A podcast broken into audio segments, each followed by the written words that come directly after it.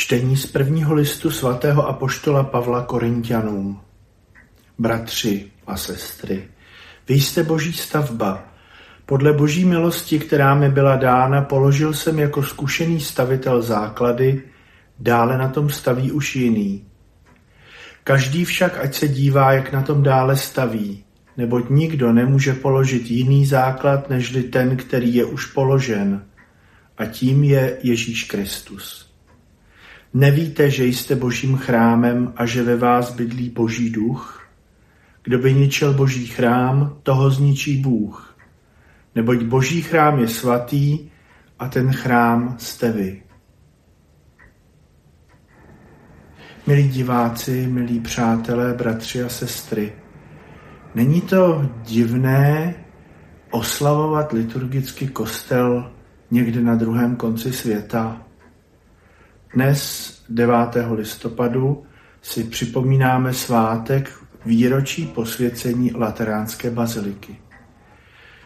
Není to divné, protože my neoslavujeme ani tak tu stavbu jako skutečnost církve. My jsme ten živý boží chrám, my jsme postaveni z živých kamenů, my jsme součástí církve. Farní kostely mají svůj svátek posvěcení a je to slavnost pro farnost. Katedrály mají svůj svátek posvěcení a je to slavnost pro celou diecézi.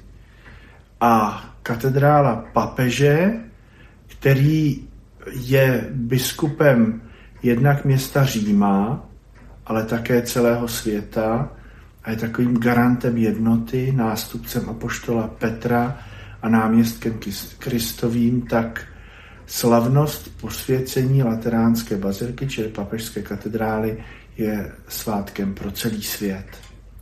Je to příležitost, jak si připomenout skutečnost, že my jsme církev.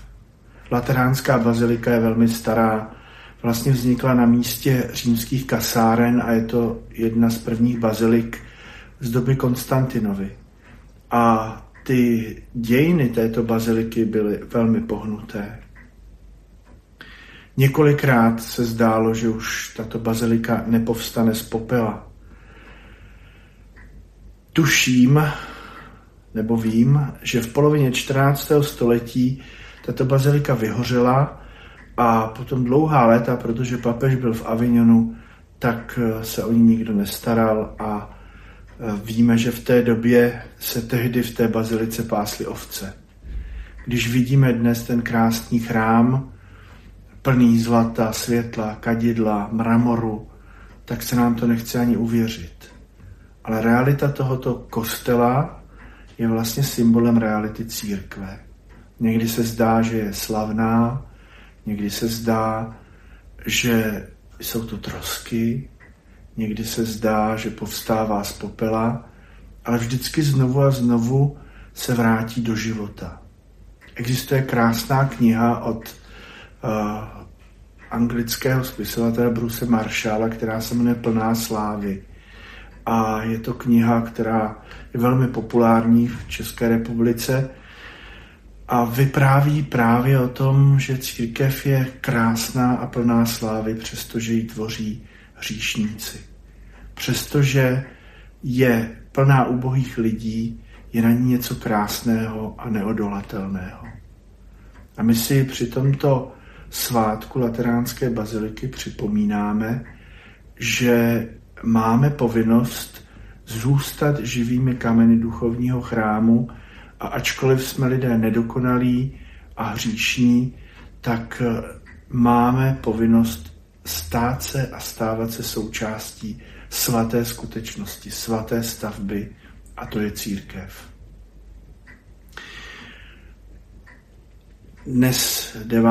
listopadu se díváte na toto video a já už nejsem v Praze jako v den, kdy jsem toto video natáčel, ale právě 9. listopadu jsem spolu s biskupy České republiky na návštěvě ad limina apostolorum právě dnes, 9. listopadu, slavíme mši svatou v Lateránské bazilice, v katedrále papeže. A já si nechci připomínat jenom historické skutečnosti, jenom se rozhlížet nad krásnou stavbou. Nechci si ale ani připomínat jenom to, že si připomínáme nebo slavíme tajemství církve. Chci také zvláště vzpomenout na to, že 9. listopadu 1732 byla založena naše kongregace, kongregace nejsvětějšího vykupitele. Tak jako my, každý z nás pokřtěných, jsme živým kamenem pro ten boží chrám, tak určitě velmi důležitým stavebním kamenem je naše kongregace. I ona v dějinách církve od toho roku 1732 zažívala momenty slávy, ale i neúspěchu. Zažíval to i náš zakladatel svatý Alfons z Liguory, když se vlastně na konci svého života ocitl mimo svou kongregaci a velmi si vytrpěl. Mnoho z našich svědců eh, nemělo lehký život v tomto společenství. Ne, že by snad to společenství je nebralo nebo nemělo rádo, ale být redemptoristou bylo vždycky tak trochu rizikové. A tak bych chtěl v tento den poděkovat také za založení naší kongregace a moc bych si přál, abychom my jako redemptoristé, jako jednotlivci, ale také my jako kongregace redemptoristů, jako ta instituce, abychom byli živým kamenem v církvi, abychom usilovali o svatost nejen jako jednotlivci, ale jako společenství. Možná o tom uvažujeme víc než kdy jindy v roce, a ve chvílích, kdy papež vyhlásil synodu o synodalitě a máme se zamýšlet nad povahou církve nad povahou života v církvi.